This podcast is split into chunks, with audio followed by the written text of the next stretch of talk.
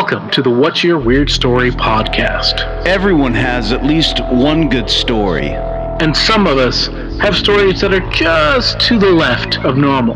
We're interested in the ones that push the boundaries of what we can perceive. Stories that defy explanations. Stories with an air of mystery. Stories we might not share. For fear of being thought of differently. But don't worry, we're all friends here. So, what's your weird story?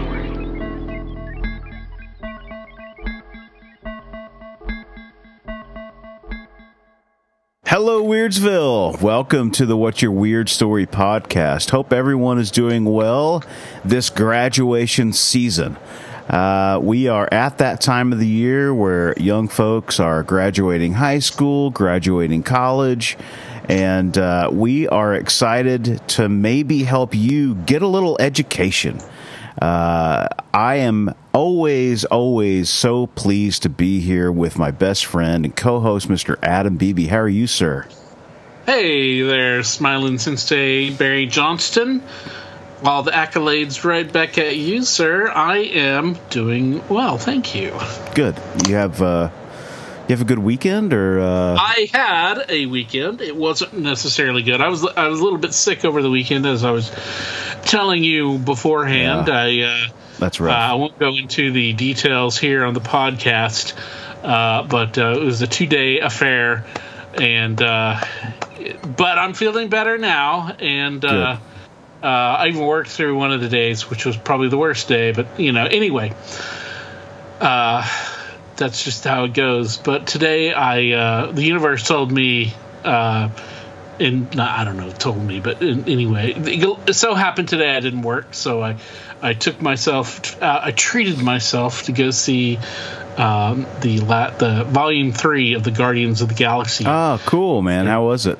It was great. I loved it, man. I mean, you know, I love all the Marvel movies. Uh, you know, I love anything that is, uh, you know, comic book based and Yeah. done with a an affection to the characters and a respect to the audience Yeah, in the Galaxy of the Guardian, uh, Guardians uh, the Galaxy rather, that series by James Gunn writing and directing it, and that cast and everything uh, are some of the best, if not the best, of the Marvel movies. Uh, in my opinion, they're so much fun. They're full of action. They always have good stories, heartfelt stories, and this one definitely had a lot of very touching. Uh, heartfelt and sentimental kind of stuff and i definitely i got teary-eyed and then and teary even uh, on a few occasions especially towards the end uh, but just you know that's great. but just good stuff fun Yeah. stuff you can take the family to it uh, you know that kind of thing and, and it's something that like i think really it's a if, if somebody enjoys science fiction you know then anybody can enjoy it Yeah. if you can enjoy just a bit of space opera you know yeah, and weird looking creatures, you know. And I would think that most of our our listeners um, can handle, you know, appreciate that. oh um, yeah, At least, you know, on the movie screen, maybe not so much all the weird creatures uh, in in real life, but uh, you know, no, having those encounters always make good stories. absolutely.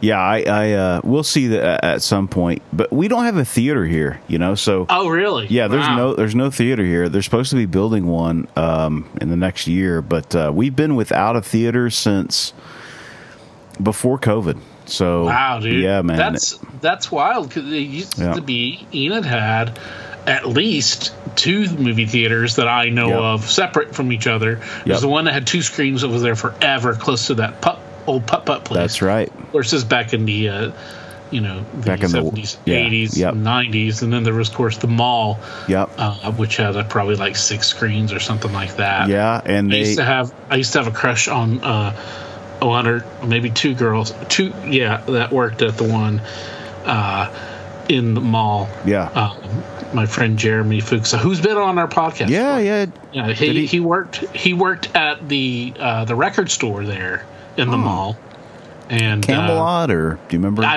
I think it was a Camelot. yeah. yeah Okay. And he Nice. worked there uh, when he was in college as, as a summer job. He was also a DJ on a country station Oh yeah, that nice. year as well. Nice. And uh, um, anyway, uh, there was a there was a cute girl that was uh, uh, that, oh, that worked at the movie theater that I would attempt to flirt with, and uh, as terrible as I am with uh, flirting and, and, and all of that today, I was so much worse uh, back when I was, you know, 16, 17 years old. So, well, it was it. Unfortunately, it just kept going down and down and down and down, and they were never able to kind of get their head above water. A new company came in and bought them out, and then yeah, so they finally closed it, and then they were talking about um, redoing the drive-in theater. Here. Oh, that'd be great. Um, but I and I think that's still in the talks. But yeah, they're going to build a new one. But well, so what? What I'm getting to is, if I want to go see a movie, I got to drive an hour to go see a movie. You can no, you don't have to go that far. You can slide that on down to the new 89er theater. Well, 45. Okay, 45 minutes. yeah, 45 yeah, minute drive. But yeah but yeah, it's either go there or go to Newark uh, or Newkirk. Newkirk, I think it's Newkirk, uh, which is uh, up I thirty five, about yeah, forty five yeah. minutes to an hour. Um, but yeah, it's a bummer, man. Like everything we watch has to be on Netflix or. Um, actually, my my wife and, and daughter went to go see the uh, Mario Brother movie uh, a couple of days ago. But I've heard good things. I heard yeah, like, it's fun. They said it was good. Um, I know Jack Black is uh, has a he sings a song uh, in it called Peaches, and it's supposed to be like yes. an amazing song. Yeah. Um, yeah. And of course, it's Jack Black, so you know of it's going to be over the top and, oh, yeah. and, and, perfect for for you know a knowledge or a kids movie. Absolutely, absolutely. We've got an over the top uh, show for you guys today. Uh, we have a great guest. Her name is Liz, and she has such an interesting life story, and she was kind enough to come on and share that with us. Indeed. She has. Uh, she's a great storyteller, for one, and we were just sitting back and enjoying. Uh, all of her stories and all these experiences that she's had in her life, and she is uh, where she started and what she's does now. She is, I guess you could say, she's an energy healer, uh, amongst other things, but that seems to be her main focus currently. But she tells us all about how uh, the series of, you know, just ever evolving uh, unusual events and, and things just kind of put her emotion towards this and where she is now. And uh, just it's really cool and we uh, we, we enjoyed talking to liz and we hope you enjoy it as well. So let's uh, get to it. Joining us from albuquerque new mexico is liz. Liz thank you for joining us. What's your weird story? Thank you so much for inviting me I have a ton of weird stories. Cool. Excellent. And, um, and I think it it really started with uh, me being a kid, and uh, my parents had bought this hotel in Duluth, Minnesota, and the name of the hotel was the Hamilton Hotel. Okay. And um, as a little kid, the place absolutely terrified me. I could see things and I could hear things that nobody else seemed to to notice and my parents kind of um, laughed that off as me being just a sensitive kid or um, that I had just this really good imagination. And this was also during the time of Dark Shadows. So that was back in the, the early to mid 60s. I guess it was in the mid 1960s. And, Excellent. I, that's a, I would watch Dark Shadows uh, on the Sci Fi Channel uh, especially when I was at home sick uh, in school. Uh, they would show it on there, and I would have really, really strange dreams from uh, from being half awake watching Dark Shadows and Lost in Space and and, and whatever cough medicine I was on. That's probably the best um, formula, but um, yeah, it was it was scary. So, um, so I was grateful when when we moved, and um, we made our, our journey very slowly um, to California. And the coolest thing about California was I grew up in San Diego. Uh, it, if you were interested in anything out there, there is um, there is a teacher, there is a group, there's a, yeah. a community in which you can join. So I had this uh, because I was sensitive um, and just incredibly shy. I had. Um, I, I, I, would absolutely freak out if anyone said hi to me. So, as a teenager, of course, I wanted to outgrow that because I was missing, I felt so much of my life that um, I had uh, decided to um, take up acting classes, which um, was a lot of fun.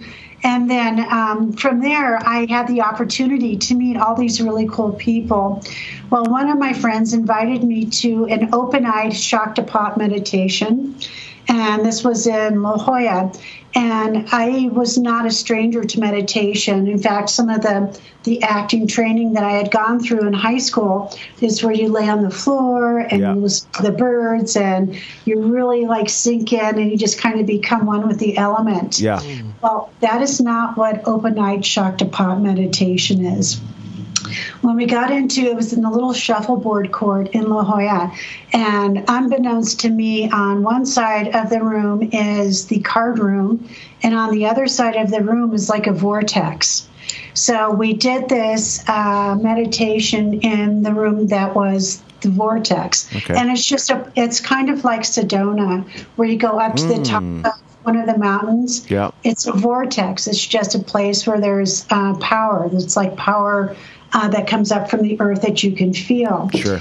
So my friend and I, we um, the the chairs were like in a uh, like in a semicircle, and we all. I, well, I always because I'm not super tall. I always prefer to sit in the front row just so I don't miss anything. Mm-hmm. So he and I were sitting in the front row when this beautiful woman walks in, and she sits down in front of us, and uh, the room was packed um, so I, I, felt kind of lucky that I, I was invited to do this. And she was from Texas, and she was beautiful, she was graceful, she was articulate, and she began to to tell us a little bit about uh, how she wanted us to do this open-eyed uh, shock pop meditation.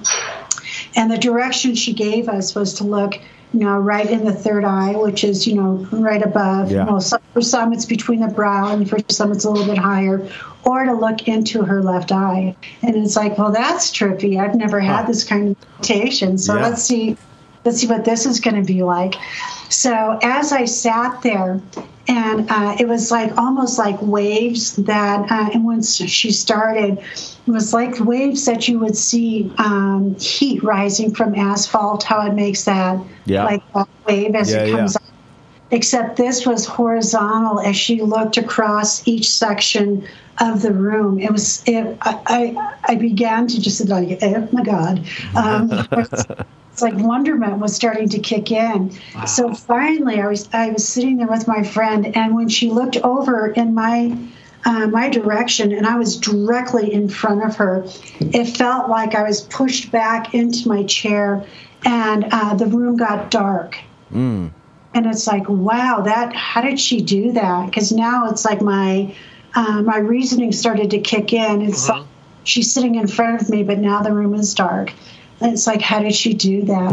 And very slowly, what I began to see around her are just like like little colors dancing around um, the like the entirety of her body, and um, and then all of all of her body, it's like colors started to jump around, and um, and so I was blinking, trying to get my sight back. It's because you know like something is happening to me, and I don't know what this is. Yeah.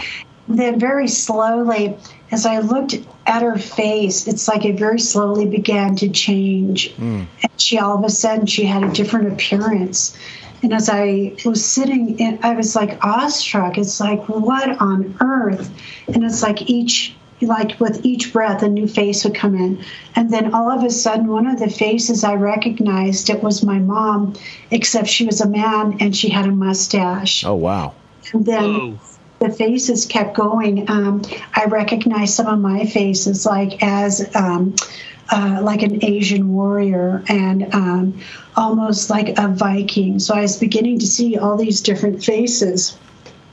Um, and I, I, sat there. In fact, I didn't even want to breathe because I was afraid that I was going to change the dynamics. So I would stop seeing what it was I was seeing. Yeah. Yeah so that that was absolutely amazing. When it was over, I I didn't even have like the words to ask the questions like, what was that? Yeah. Right. and why did I see that?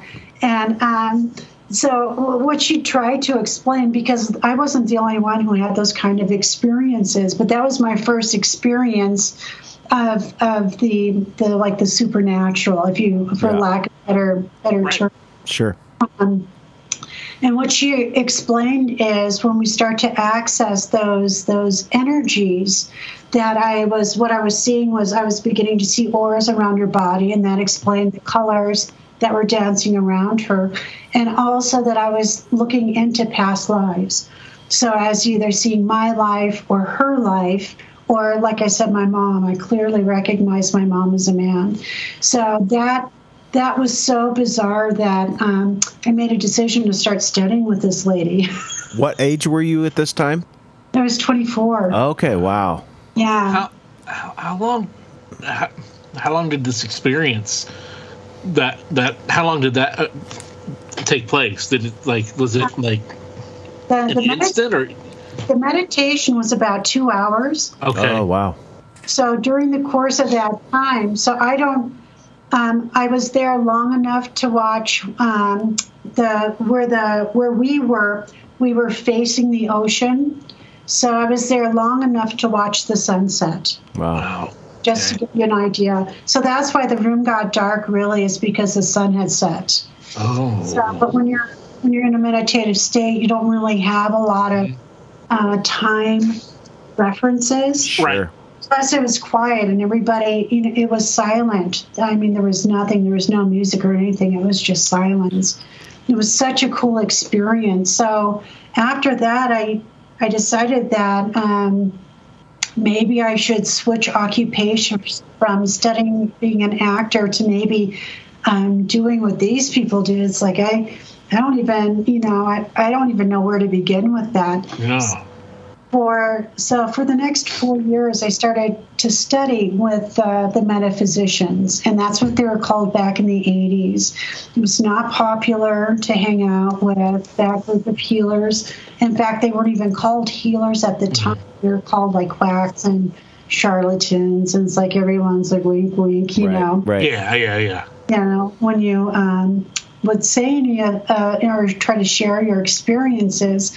But the cool thing about these ladies that I study with, they have such tremendous wisdom that they would say, wait until we hit 2000. And, and, and in the late 80s, I couldn't even fathom 2000 Right. Yeah. what they told us would happen is we would leave the time of um, we would leave the Piscean age and we would go into the Aquarian age and um, and everything would be different. So they were right. It's like by the time we hit the 2000s, then some of the things that I had been doing was um, referred to as alternative healing, to blood, you know, complementary uh, healing, and those types of things. So.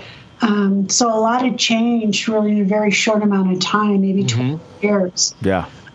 At, at that time, though, I, I wasn't mature enough to, to go any further. So I went from like 84 to 88.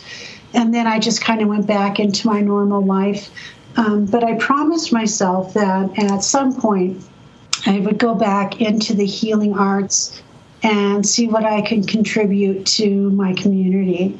So, uh, fast forward uh, a couple of decades, um, when I moved to Albuquerque, um, I had just gotten married. Um, in fact, I um, the reason why we moved, I met my husband in Jackson Hole, Wyoming, and Okay.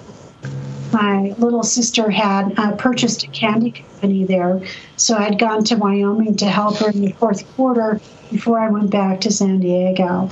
Well, during that time, uh, during the fourth quarter, I uh, happened to have met the, the man who became my husband. Wow. And he uh, he was a cowboy. He had been a cowboy for two months. he had always wanted to be a cowboy since his first John Wayne movie. And uh, he was working on a bison ranch about an hour south of Jackson. So it was really kind of cool.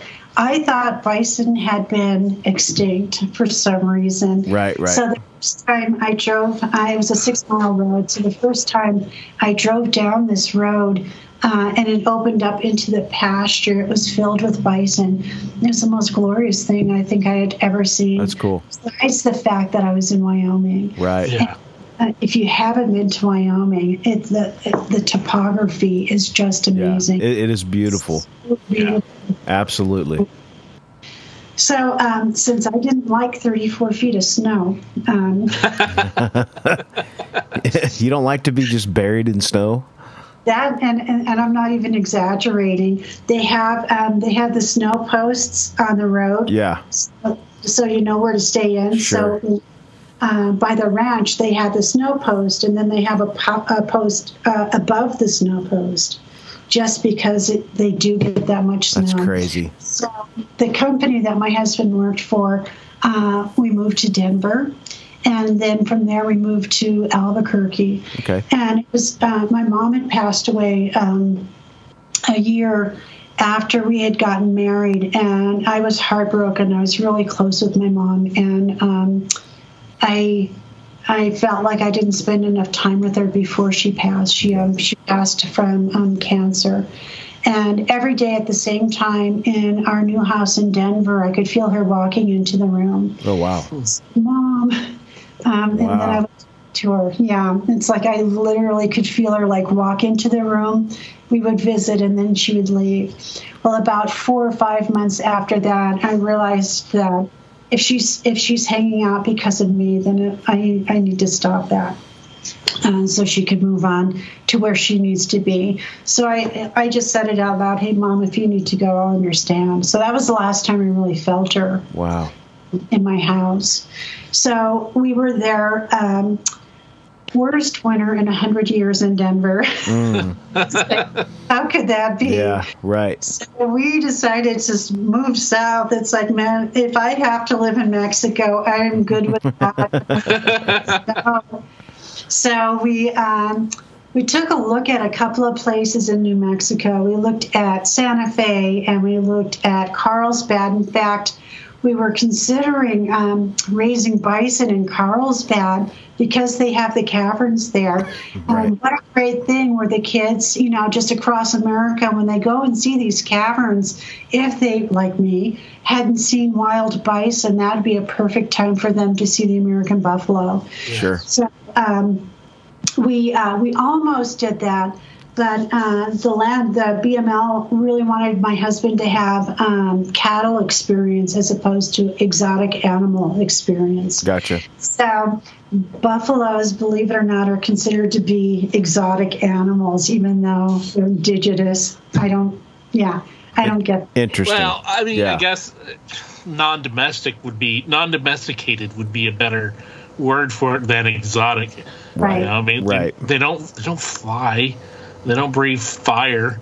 Uh, Right, you right. know, they- or you know, do anything like Right. They're, they're buffalo, man. They just they bu- they buffalo.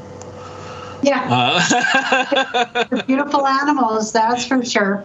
So we abandoned that and we decided to uh, settle in Albuquerque. And that's that's where my healing journey began. As um, I was here about four months when um, I uh, took a workshop with Dr. William Bengston, um, and he's he does hands-on healing, and um, it's like, well, okay, I guess I'm old enough now and mature enough to where I might be able to do this. So I I started. Um, I just followed directions of um, one of our first things was to mummify a banana, and just using the technique that he taught us. You just hold a banana, one on each end. Then what I would do is I would use the technique that he taught us and I would watch the news and drink coffee before I had to go to work. Um, and the reason, and I, I mummified in two weeks, so it never rotted. It just went from a banana to a really hard substance. Let me show you. oh, wow. Okay. So this is, can you see oh it? wow, yeah. Yeah, yeah. my mummified banana. So this is about uh, ten, about twelve years old. Oh wow! Damn. Okay, so basically, it looks like, you know we're doing this in audio. It's a banana, but it's it is it looks kind of like a p- uh, a big seed pod because it is dark as uh I mean it's black you know when you and and and And but it's, it's- hard. Hard. Yeah. yeah, and it's still got its curved shape and everything. It hasn't gotten floppy. Man, Yeah, no, it's so I was holding it on both ends like this, using the technique. My husband got incredibly nervous as he watched what I was doing with this banana. So what? what I can mean, only imagine. Yeah. That's uh, not yeah. going to have a good outcome. Yeah. Yeah. That's so funny. okay, so I'm trying to I'm trying to find a path here back into it. It's not going to sound Sorry. totally terrible. no, no, it's fine. I just have I have a a gift to make um, unintentional double entendres. Okay. Uh, but um, okay, so yeah, how how do you do it? Uh, how did you like? What is the process that and and that to making it where it's well, it's not decaying. You know, I mean, so how did I mean? How did It's it's energy. It's like everybody has energy in their hands and Uh-huh. their body. So it's just a matter of allowing the energy to flow through your hands into the banana. But I'm not focused on the banana. What I'm focused on is just allowing the energy to move through me. Okay? So it just moved from hand, to, you know, from one side of my hand to the other side. Okay. And this is really something that everybody can do. So, um, what I really discovered over really since uh, 2009 is that we are all energy. Mm-hmm. It's like everything is connected. Yep. So, so that's where the mysterious really started to come into play for me is having experiences like that. It's like, well, how did I do that? And can I do that with, other, you know, can I actually do what he does, which puts he puts his hands on people and then he lets his mind wander and do something else while his hands are doing the work. And I think um, what he's trying to teach is getting the ego out of healing. Right. Yeah. So it's it's because we all have this, you know, everybody can do this. Um, it's that panacea where your mom kisses it and makes it better. It's Yeah, like there's power to that, and there's also truth to that, especially when it comes from a place of love. Mm-hmm. So that was my my first beginnings was working with um, with just you know playing around with my hands, and then um, another workshop came to town, and I didn't have the access like I did in San Diego because in San Diego it's like anything under the sun that I was interested in learning, I could find it. Yeah. Um, and I didn't have to wait. But here is a little different. It's a little bit smaller. The venue is, smaller.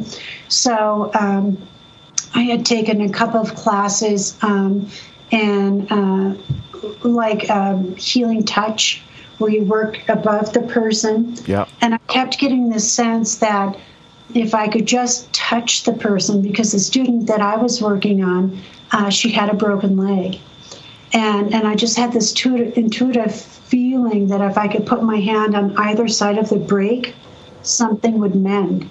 I don't know where it came from. There was no indication in the training that I was getting that that would be so, but it was just kind of like something I felt like I, I, I just felt like I could help. But since the directions were to work in the field and not on the body, you know, um, I got different results. Well, the reason why I mention this is not too long after that workshop, I came across um, a modality taught by Donna Eden uh, where you actually touch the person. Okay. And when you touch, for me, what that was like, um, it was almost like um, the oh, what is that sci-fi movie um, of the third kind? Close Encounters of the Third. Yes. Yeah. Yeah. When they're up in Devil's Tower. And out they're overlooking where the guy on the piano starts to communicate with the mothership. And they're doing some really rudimentary things until the guys behind the glass say, okay, we'll take it from here. Yeah. Yeah. It's like, and then they take off. Well, that's what it felt like when I put my hands on the student, it was like I was getting all these sensory impulses. Wow. And it's like, oh my God, what, what do I do with this? And it's like, well, they'll, they guided you into the next, you know, the next exercise. So it was that, that for me was it. It's like, okay, well, I am going to continue what I learned from Dr. Bengston about putting my hands on people um, and not turning them into bananas. just, just seeing where the energy goes Yeah. and, and having a curiosity. And that was the other cool thing about um, Donna Eden is um, the whole thing is not to heal people, but just really to bring them into balance. Okay. And the reason why that is, is because you never know what they're supposed to experience. Right. Sure. So it's not about the healing, it's about helping them have a quality life. So that right there also kind of um, really resonated with, with my values and stuff like that. Yeah.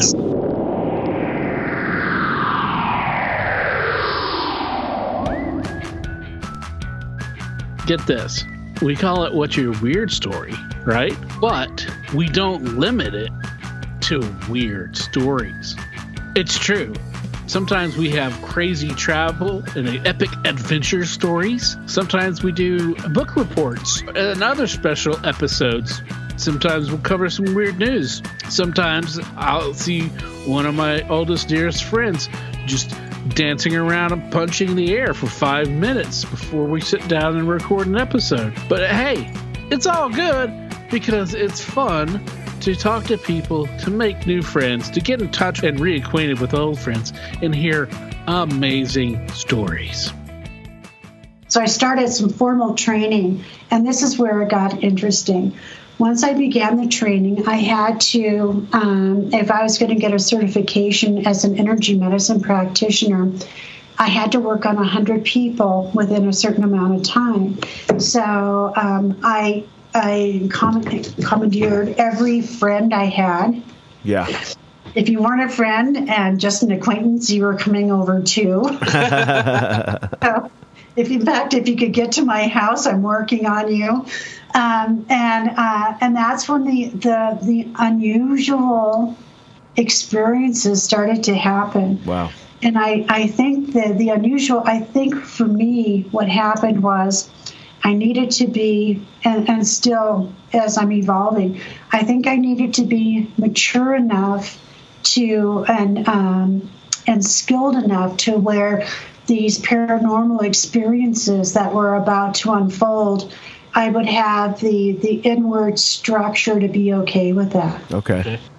So the first experience I had, um, I invited my friend over. She uh, she's a school teacher. I absolutely love her and respect her because teaching kids are hard. Yes. She teaches middle school, so I think she That's there's about the worst too. My dad was a my dad was a middle school teacher, and he, yeah, yeah, because you have all of those raging hormones. yep. Oh yeah. But um, and this was in my first year of training. So she came over on a Saturday, and in my mind's eye, I kept seeing like these two. They looked like gargoyles outside of my door, looking in, like they were waiting for permission. And I got the sense that they belonged to her and not to me. So I'm like, oh my God, what are gargoyles doing? What what is this? So I didn't mention it to her just in case uh, they were real. you know, just because I was seeing them in my mind's eye. So some things you just shouldn't be talking about, and and, and I wanted her to come back. So um, you know, if I'm saying, hey, you've got gargoyles hanging out with you, chances are she would not come back for the next Yeah, yeah, yeah. session. So I filed it away, but it was just the weirdest experience because they would stand at my front door and just patient, patiently wait. And uh, and it and it, I wouldn't say that it scared me, but it made me nervous because I didn't Right. I didn't know what that was. So our next training, we trained in Phoenix. Um, the so the next session, I uh, had an opportunity to sit with one of my TAs, and I I very gingerly told her because I didn't want uh, to sound like um, I a mental health um, intervention. Yeah, yeah, yeah, yeah. now but i also i was curious. It's like what is this? So as i told her she goes oh you must be visual. And it's like well i am visual. And she explained that as you work in this type of energy that the veil that separates us from like different realities it starts to get a little thin Oh. and with some people they see some people hear some people can feel touching you know and things like that or if you stay with it long enough then all of your senses develop Okay. and you begin to have uh, these experiences so good to know i'm not crazy but now what do i do with the gargoyles Yeah, yeah, yeah. Let's like check that first Yeah, out. yeah, yeah, right, for sure. Yeah, yeah, yeah. now I've got something else. It's like, okay, so yeah, what do we do with that?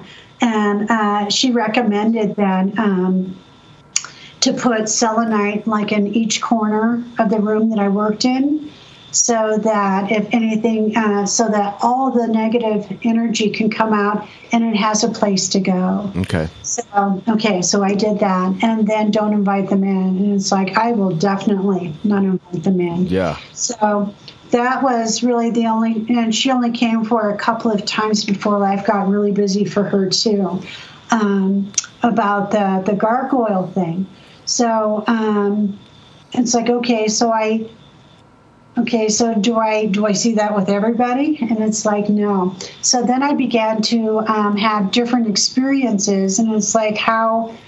How do I, um, how do I, you know, how do I w- work with them? You know, Yeah. what do I do now that I see this stuff? Right. And right about that time, I had just finished uh, my second year of training and I got my certification as an energy medicine practitioner.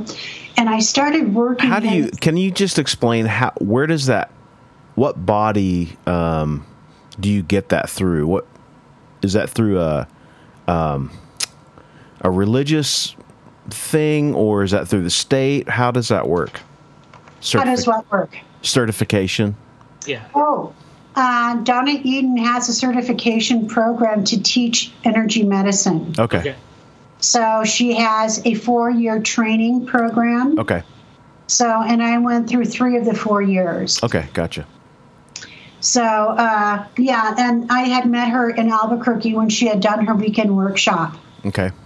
And um, and this and so I got my um, I think it was 2015, 2017 is when I got my 2015 is I finished my um, my clinical uh, not my clinical but just as a practitioner. Um, my dad died in between there, and then 2017 I became a clinical practitioner. Okay. So that's another thing too. Wow. It um, what I you know I'm just trying to put all of this in perspective and try to understand, you know, some of the things that I experienced, I went to and started working out of a yoga studio. Um, and I absolutely love this place. It was like in this little triangle of energy where it was nestled in between an Ayurvedic um, school. And also, there was like a lot of electricity on the corner from the cell towers and other things Oh, that wow. were being uh, put up, and um, it was just nestled. It was just this beautiful little studio, and I was having all of these like odd experiences in the studio, and a lot of times I was there by myself before my client came. Um, so there was one where I was preparing for um, a client, and I turn around, and in my mind's eye, I see this cartoon like um, like the genie from uh, Aladdin. Uh huh.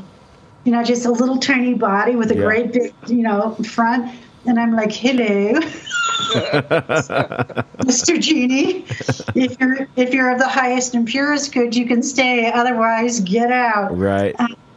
So uh, he just wanted to know what I was doing, and uh, he just wanted to make sure that I was going to take good care of this client that was coming in.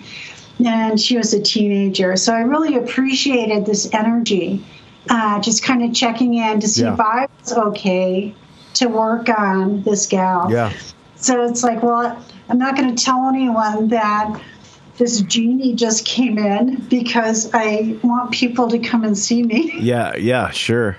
just in case Right. Right. you know and um, the studio was just awesome. They invited shamans in to like do like full moon blessings Nice. and um, different types of healers. They had like um, like gong baths where you like hit like um, the singing bowls and stuff Yeah, like yeah, yeah. vibration. Yeah. So all kinds of really cool workshops that Nice. the people that went and took yoga could experience. And on this one evening, I um, I was waiting for my uh, my client to come in, and it was a new moon, and um, so the yoga instructor I didn't know his name, um, and it is still the shyness I don't think ever really goes away. Inst- Instead of going out and introducing myself, um, I just kind of waved and went into the room, and um, because I didn't know his name, and so uh, I could hear all the girls giggling as they went, went into the yoga studio, and my client had come in. And in Eden Energy Medicine, you don't disrobe. You just um, you just wear your clothes as I work on you Yeah. And I had her all snuggled in um, on the massage table when I heard like the um, the drums starting, and it's like oh they must be doing like a full moon or a new moon meditation with um, a shaman or something. Yeah. Right at the time, I heard this lady. She, I think she was Polynesian. She starts like her first cry out to the moons, and it's like oh my god this is going to be great. And then I look down at my client. It's like oh thank God she's still asleep because the lady was loud. Yeah. The thumping of the drums. Um, and it was just so majestic. So the whole hour that I'm working on my client, I'm listening to this lady, and I just can imagine how powerful that um, that yoga class must have been. And right at the like right on clockwork, right at the very end of the hour, you hear this thump, thump, thump, and then it was quiet. Wow. And that was always my favorite time is like just that lull when uh, the students start to like walk into the foyer before they leave. yeah. through, you know, the whole room. And um, and I look down on my client and I'm like, I'm waking her because it's time for her to go to. And um, so as you know, she gets uh, as she's getting, you know, putting her shoes on and stuff like that. I run out into the yoga studio because I wanted to the lady that did the um, like the prayers to the full moon. And um, I went past the yoga instructor who was flirting with these two girls um, after class. And I walked into the studio and she wasn't there. And it's like, oh, I missed her. So I. Um, I went to the yoga instructor and I just said, That was powerful. I could hear it in the room. And he looked at me and he goes, You could? And it's like, yeah. And I said, I especially like the the drums. And he looked at me and he's like, the drums? And I'm like, row, row. So I, I told him about what I had heard about the the shaman and the incantations and the prayers to the the new moon. He's Yeah. like, um, that didn't happen. So I don't know what I was hearing, but the whole studio was filled with this um, Polynesian woman praying to the moon Wow. during the entire um, time, and uh, I, I just laughed at, because it's like, oh, Wow. So so that's that's the auditory um, development going on there. that was a part of it. And by that time, exactly. So I had the visual, and also, and then the auditory started to kick in. Wow. And, um, I, especially when you're new and learning these modalities, it's like you had to follow protocols um, to the letter. And I kept getting, um, by this time, I had moved into another office and I kept hearing this woman's voice over my left shoulder saying, um, telling me what to do. And it's, but it was against protocol. And it's like in my, in my head, it's like, I'm not doing that and um, specifically, I was getting directions to use a magnet on somebody. And you have to be really careful when you use magnets because it's electrical, Yeah. Right. and it can and it can um, it can uh, ruin the the um, the electricity within the body. So you just have to be careful. Uh-huh. So it's, I'm not using it. And she kept saying, "You need to use it on his shoulder," and it's like I ain't using it. Finally, she's like this lady in my head, or really behind my shoulder, yelled at me, "Use the magnet." So I did, and that's exactly what my client needed, just to get rid of um, some chronic pain that nobody could figure out what he had. Wow. So I started, um, and I always joked about that because I told one of my colleagues, it's like, oh, now I'm hearing things. I know there's medication for that, but I'm just going to see where it takes That's me. amazing. So, um, how much information do you get from people, like before they come and see you? Do you have a consultation with them, and you kind of understand where they're coming from spiritually and then physically, also? Oh, that's a great question. If it's the first time that they're coming to see me, um, I ask them why. You know, why coming? Uh, New Mexico is this beautiful place where you've got the curanderas, which are the, the women healers that are from Mexico. Uh-huh. We have the Native Americans and all of their healing traditions. Uh, there are a ton of different types of healers. So I I take more of a, I like to think that I have more of a systematic approach to bringing people into balance. Yep. Plus, just my personality, I need structure. So I like the structure of having, um, going to a specific place and getting training and then um, passing on the training that, um, that I've learned. Sure. So so when I first, uh, when someone first comes to see me, I, I listen to the way they talk. I uh, listen to what they're looking for. Um, I can't help everybody, and also I need to let them know that I don't, I don't heal diagnoses, but it's a great place to start. So, for example, if I have um, like irritable bowel syndrome, that's going to lead me to uh, a couple of things. Um, emotionally, uh, is the person um, do, do they have fear? Is that leading them? Physically, um, there are a couple of meridians in ancient Chinese, like Chinese medicine, that I can check to see if they have under or over energy. Um, so I listen to everything and what is it that they're looking for? You know, Yeah. what kind of relief? And a lot of times they don't know what they're looking for. They just know that um, they want to feel different than when they, you know, than when they came to see Sure. So with that, um, I've had uh, I've had some fairly amazing experiences. The one that comes to mind is I um, first time I met this young gal and her boyfriend. Uh, she had just left him, and he had been um, he had been hitting her and she was afraid that she was going to go back to him so i was making mental notes about some of the um, some of the trauma places i could recommend for her when she finished with me. Um, there's they have all kinds of really good programs in albuquerque to help domestic violence and things like that. Yeah. and also there's a place here that's called health healthcare for the homeless. What they do there is they do assessments um, to help you find the best place for uh, for whatever you may need. So I was making mental notes of that also. But as I started to work um, specifically in the head area and really relaxing her nervous system, um, that we have a big window that's on the side of the wall here and that's parallel to me. And I saw like this huge shadow out of the corner of my eye, and I thought that a huge trucker had passed by. Um, and then as I'm focusing on my client, I hear like a, a snap of a feather um, fan that people use in the Renaissance fairs. I don't know if you're familiar Oh with yeah. this, the sound Yeah. of the snap the accordion, but it's specifically a, a feather sound is is a little bit different. Yep. It's a little bit more muffled, but it's still curt. And so when I heard that, I looked up and I saw this great big, huge, like angel starting to unfold itself um, in my office. So Wow. Wow. God, and it's like, and I don't know any, I don't have angel knowledge. So, um, as far as I could tell, that would be like an I- iconic angel. And um, I asked, um, I if you're not of the highest and purest good, you have to leave. as this thing continued to like stretch out and like unfold his wings.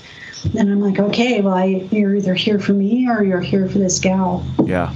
So, and he was pink. It's like whoever heard of a pink um, angel. Wow. So I just took another mental note. Okay, I'll write down um, when I go home. I'll look up pink angels and see what you know what the significance of that is. And um, so I did. Um, I did not tell my client that there was a big pink angel for the integrity of our um, session. But uh, she did. She left feeling better than, than when she had come in, which is always the goal Sure. never saw her again.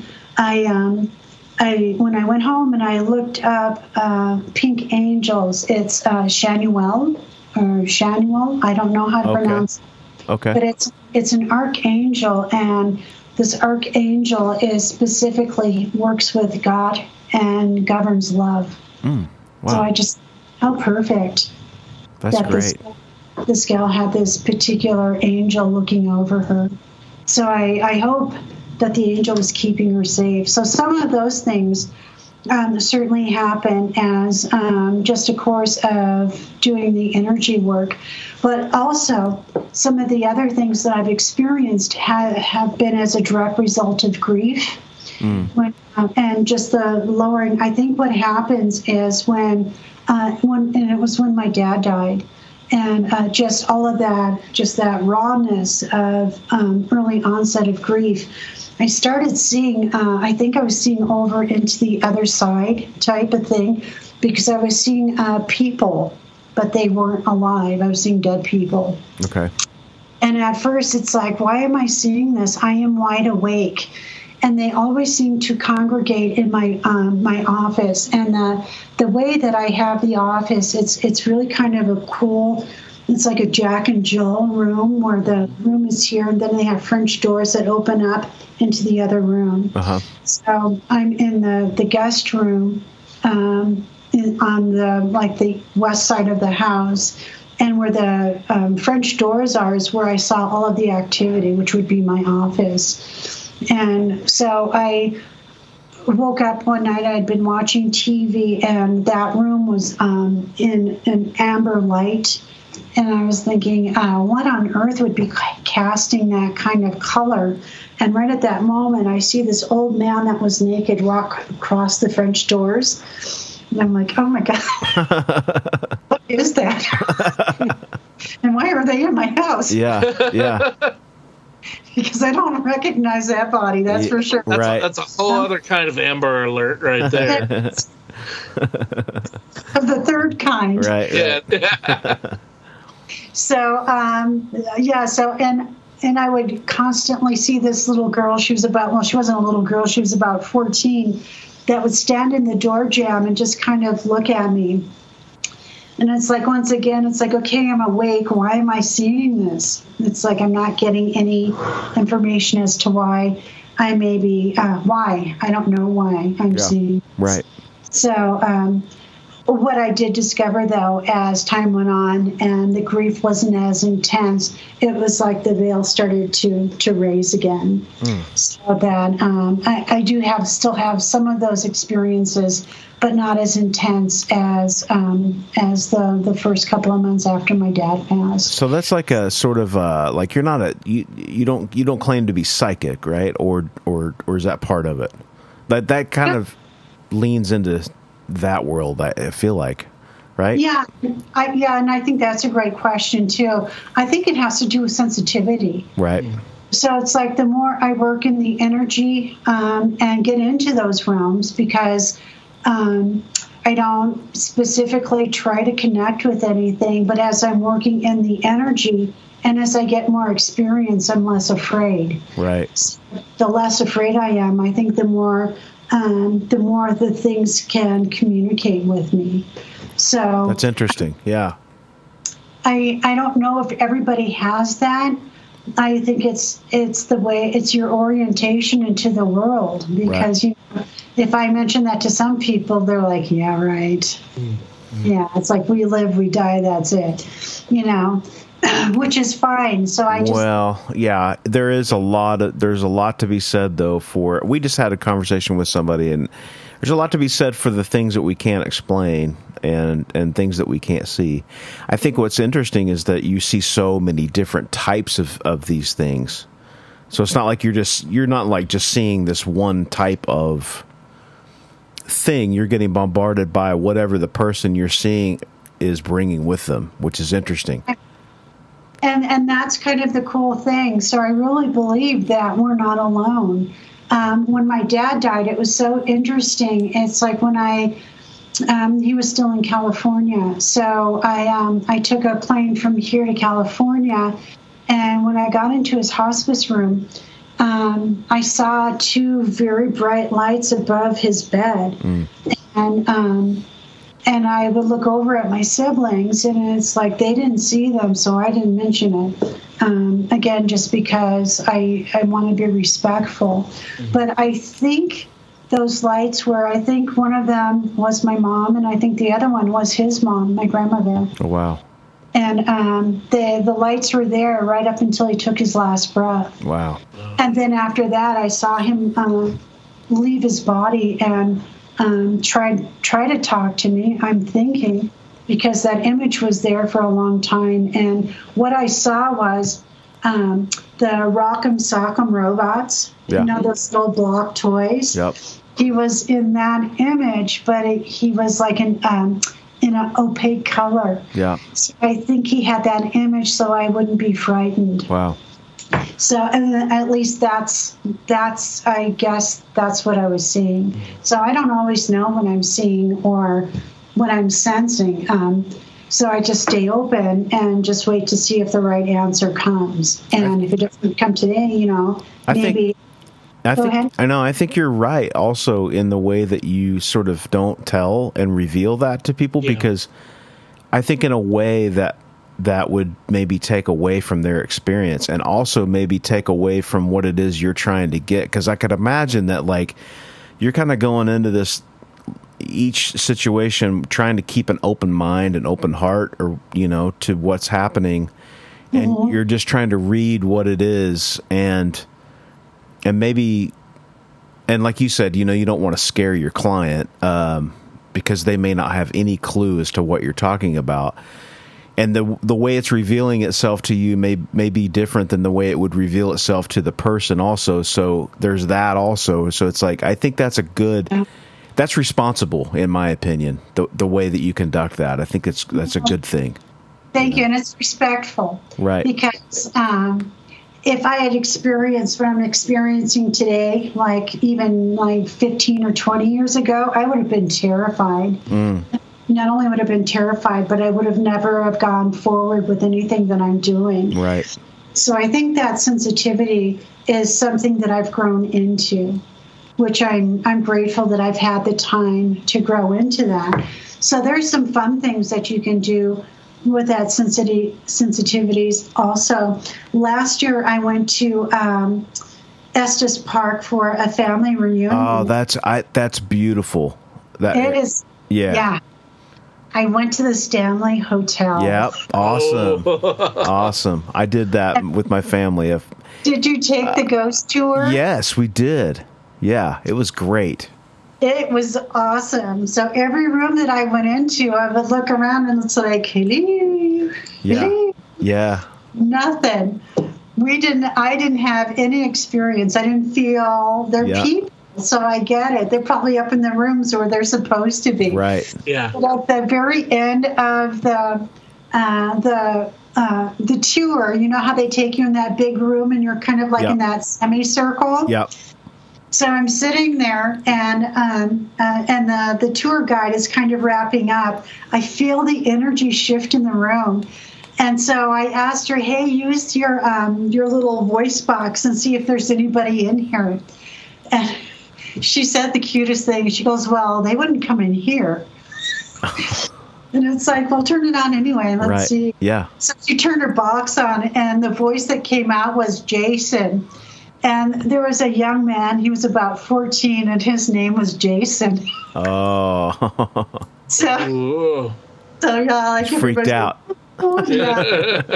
so it was that was the perfect ending, I think, Oh, to wow. um, to the the ghost tour. Was the young man got to have like that that experience? That's cool. That's cool. Yeah, if anybody ever gets a chance, you should go. It's it's really not only is the drive to get there amazing because we came through the uh, on the Rocky Mountain Highway, whatever they call that, the highway, right? The Rocky Mountain Highway, yes, I think that's it. Yeah. and it's super steep and it's narrow and it's a it's just really high and but you go over the mountain and then you get into Estes Park and it's just beautiful and it's um that hotel was built by uh, Mr. Stanley, the Stanley steamer car, and he was prescribed to go out there. He was from the East Coast. He had a uh, uh, tuberculosis issue, I guess, right, his lungs or something, and they told him to go out there to clear to clear his lungs up, and um, he built this whole hotel for his friends and his family to come visit him, and it's uh, it's impressive and it's so Yeah. cool. And it's where uh, Stephen King wrote The Shining. So I've got. I've, That's I've where got they filmed it too. It's just yeah, they filmed it there too. yeah, What does your cowboy husband uh, think about this this world that you're involved with? Oh, Because yeah, cowboys are known to be very uh, down to earth, you know, and no nonsense, and you know, yeah. it's what it is right there on the surface, kind of a deal. that's it. And he has one word, which is ho hokum. In fact, this is, but he's got a good sense of humor about it, and he does let me work on him when he's like, I know he's like near dead. Yeah. When he lets me work on him. But it was the winter solstice, and it was cold. In fact, um, it hadn't quite snowed, but it was getting ready to snow here. And um, it was about eight o'clock, and he looks at me and he goes, "Don't you have somewhere to go?" And for a minute, I started to panic because I thought I had forgotten, like I was supposed to be somewhere. And um, it's like, what do you mean? Where am I supposed to be? He goes, don't you people go out and dance around in the moonlight or something? That's funny. That's great. That's awesome. It's That's like, great. Not, not without boots. Yeah, no, that's awesome. That's great to have a sense of humor. You know, I mean, that's important. That's so great. Well, I mean, you got what a what a wild. So you you have a a, um, a practice now. Um, that I you- do. Okay. Yeah, I, I see people um, in my office in Albuquerque, and I also do virtual meetings. Okay. So the cool thing about the pandemic, I know it was devastating for for most of us, and I don't want to make light of it. But what I was able to do was um, I was able to expand, and I'm I'm just very curious about all kinds of things because I know that we need to heal our bodies. I also know that we need to heal our minds Yeah. As well as our spirit. And I was beginning to see how all these different things were connected. So um, I had gone to a writer's workshop at the very end of 2019, and um, it was for Hay House, and they had talked about one of their very best authors who were actually in the next room over doing um, a seminar for like 2,000 people. And I'm like, holy moly, who is that? And the name of this author was Dr. Joe Dispenza. And I had never heard of Dr. Joe Dispenza. So I jotted down his name. And when I got home, I, um, I looked him up and started to do some research. And he was doing the same kind of stuff that Dr. Bengston was teaching, um, except um, Dr. Dispenza was calling it the quantum field. Okay. And um, and Bill William Bengston was saying, I don't know what it is. It doesn't matter. It's just energy. Yeah. And it's like they're both right. So I, I began to see how there was like this through line. So I started working with the in the quantum field uh, just through meditations. And I'm still meditating every morning uh, with some of the things that I learned. But that also uh, took me to learn more about HeartMath and how you can change um, the uh, the tempo and the rhythm and the beating of your heart so that it synchronizes with your head. So there's the heart brain connection. And uh, the, the research that they've discovered is that not only do we have like neurites, the same types of cells that in the brain are also in the heart.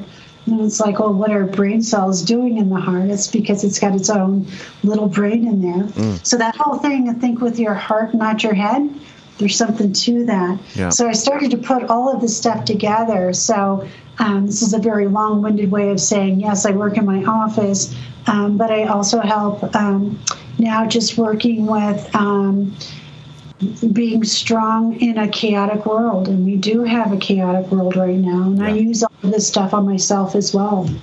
Um, so I do the the quantum healing, and I also do the HeartMath stuff. Um, I just recently have started to adopt and use some more of the emotion code.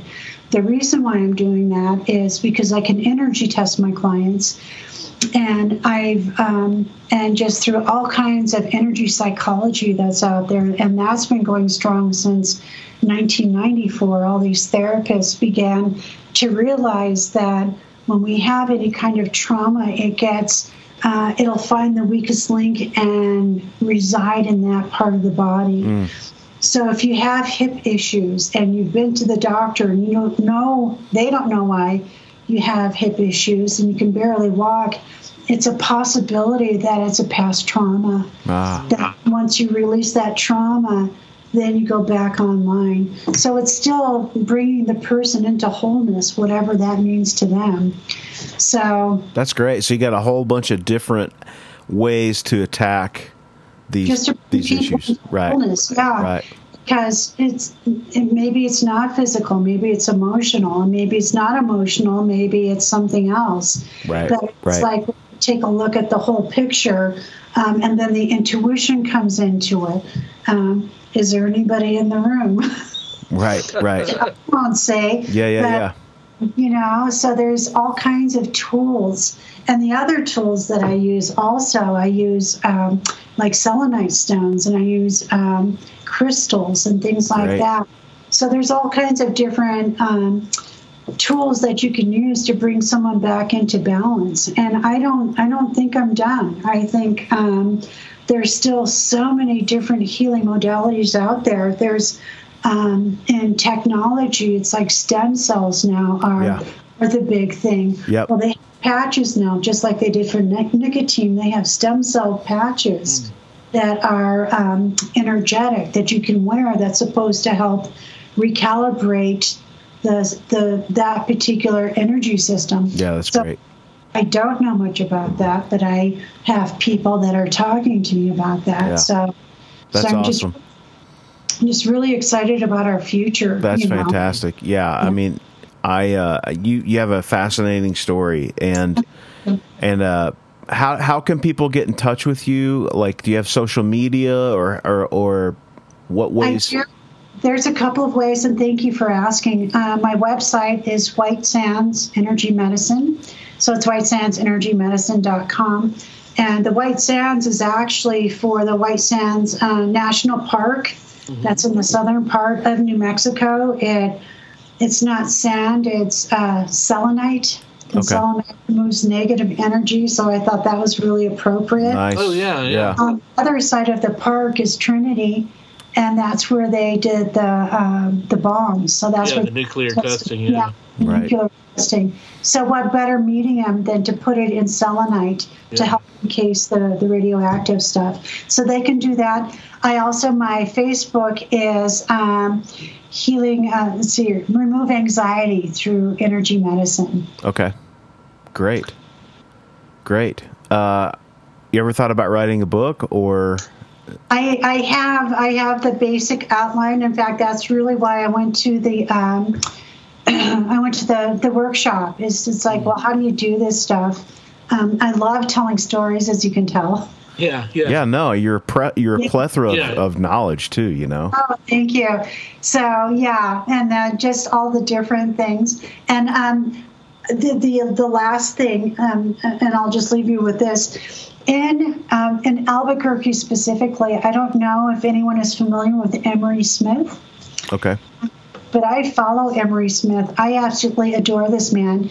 He was um, a, uh, a medical tech for our Air Force Base here in Albuquerque, which was Kirtland Air Force Base. And he talks about underneath the Air Force Base was a whole facility for aliens. Yes, yes, Wow. yes. Wow. Yeah. So when I heard that, it's like, how do I get onto the base? Yeah, no kidding. And as I, so, I'm always looking up in the sky. It's like, hello. Yes. I'm trying to raise my vibration. So There you you know, so something will contact me. It's like I I don't know how I could be of service, but gosh, you never know. And then I also talked to uh, the people that are born and raised here in Albuquerque. They're like, oh, it's not under the airport. And that's where the Air Force base is. It's right next door to our airport. It's underneath the Manzano Mountains, which is the mountain range, right? Just right Yep. right out my, my backyard, really. So, Wow. so it is true, um, gosh, I, I hope I'll, I can come back and tell you about Yeah, it. yeah, yeah. That Please do, yes. that would be amazing. You're welcome. Yeah. You're welcome to come back anytime. We'd love to have you. Thank you for this. Has been such a fun. Well, I've been talking about myself, of course. No, it's been, great. Yeah, yeah. No, it's been We, fantastic. we've been enjoying it. Oh, yeah. good. Yeah, yeah, yeah. Thank you so much for coming on. And thank you for the invitation.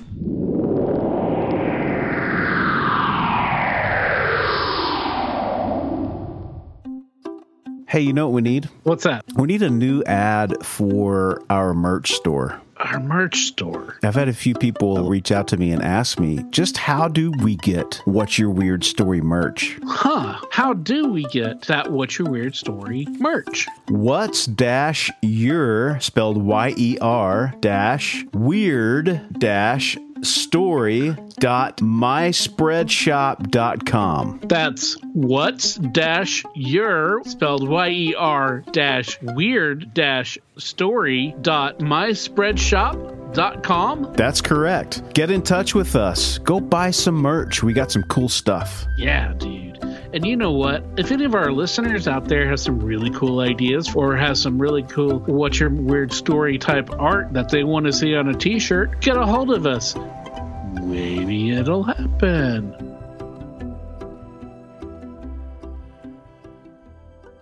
Lizz, thanks for coming on. Great stories. I love her journey, and uh, I just love the fact that she's trying to help people.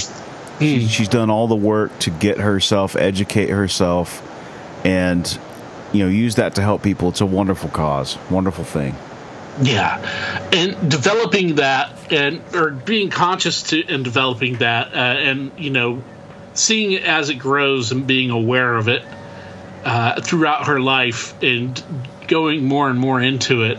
It's really cool because, like you said, she is helping people. She's you know she's helping herself, Yeah. but she's using the what the knowledge that she's learning, you know, uh, uh, to help other people with the healing and with you know communication and stuff like that. So Yeah, really cool. We appreciate that a lot, Lizz, and uh, we re- we did enjoy talking to you quite a bit.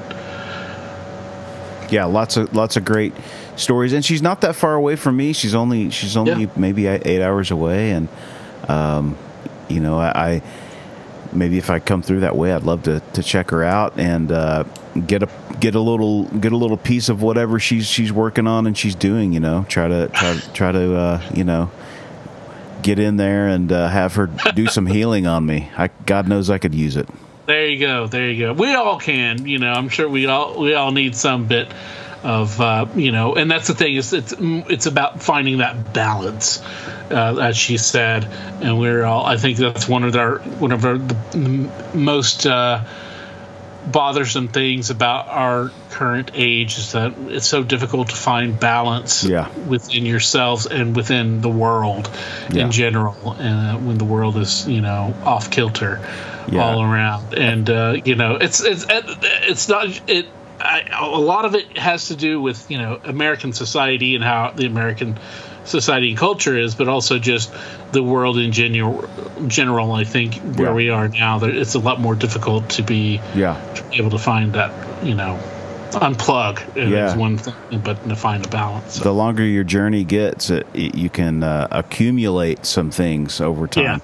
and it's important, I think, um, to get rid of some of the negative stuff that you hold yes, on to. abs- and you just can't help it sometimes. You know, I got re- way into like watching here recently chiropractors online, and I know a lot of people think that they, they claim that chiropractic uh, uh, services are, are bunk.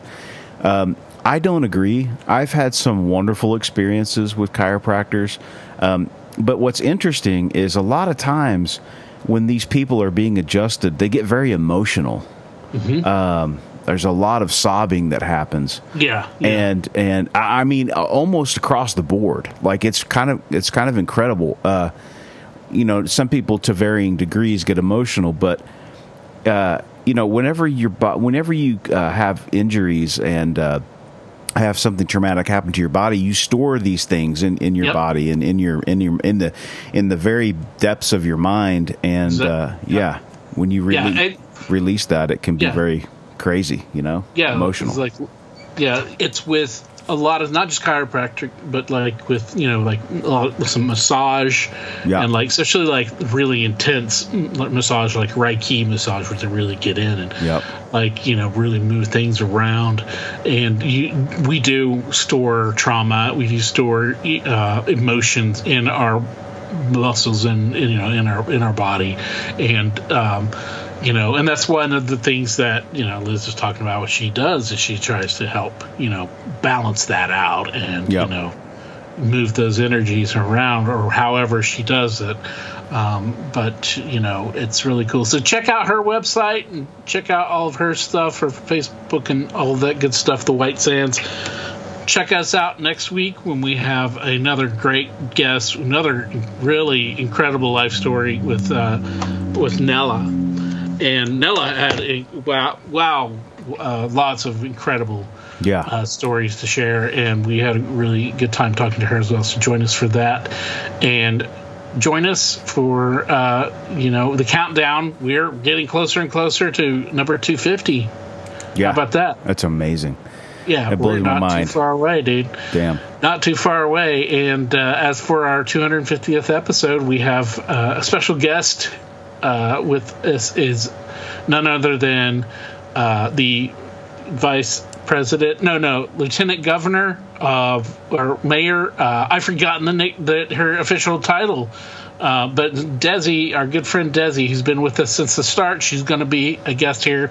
We're catching up with her on all sorts of new events and all sorts of other things. Uh, she's been taking notes uh, on various stories in the podcast, and, uh, one, and we discussed some of her Yeah. her notes and her ideas and, and stuff. And we had a great great. great talk with uh, with, with Des, and uh, that is our number 250, and we're getting closer to you know ending year five and starting year six. It's pretty crazy. Amazing. Incredible. Thank you all for listening. I mean, uh, if, you know, we wouldn't continue doing this if we didn't get support. And, uh, and we have great guests that come on. They continue to want to share their stories. If it weren't for them, we would not be able to do this. Yep, and that also those guests could be you in the future, uh, whether you've been a guest before or you've been dragging your feet a little, or maybe you keep thinking, "Oh, I don't got anything interesting to to share." It's not true. We all know it. We all know you have at least one good story, and that's why we, you know, we really just open it up to uh, all kinds of good stories. You know, we're still looking for, uh, you know, your high school uh, hijinks and pranks and the stuff you got away with as a kid, funny stories and uh, like that. We're looking for any kind of great travel stories Absolutely. and adventures, like we, you know, with Marco Polo in the forest. You know, a few weeks ago, any kind of great, uh, you know, uh, if you want to come on and share about some surreal trips and adventures you've had with some, uh, you know, holistic medicines or just recreational narcotics, you know, we don't we don't approve necessarily, but we would love to hear your stories. Uh, you know, or if you've got one of you, you know, you've got uh, that one uncle or that one brother who uh, is uh, who likes to have a good time all the time and uh, has you know finds themselves in you know uh, hilarious uh, you know in places uh, we want to hear those stories as well uh, so really just we want to hear from you. Uh, we love you guys. Like barry said you are what make us continue to roll on week after week uh, year after year, and um, we love talking to you, love meeting you, we love hearing your stories, and uh, we love this community of Weirdsville. So thank you now for what all you've been here and supporting and doing, and thank you in the future for all you will do and all the stories that you will share here on your weekly weird, wonderful, uh, other W word podcast. Um, I couldn't think of another adjective with with uh, wild. Oh, so there you easy. go. Hey, there you go. Here on the What's Your Weird Story podcast. We'll catch you next time for episode 249. Till then, be safe. Be weird. As always, if you have a weird story, we want to hear it. If you have a lot of them, we want to hear them all. We can't do this podcast without your invaluable contributions. Whether it's sharing your stories, Listening rating, and spreading the word about the podcast. Thanks for listening. Till next time, be safe. be weird.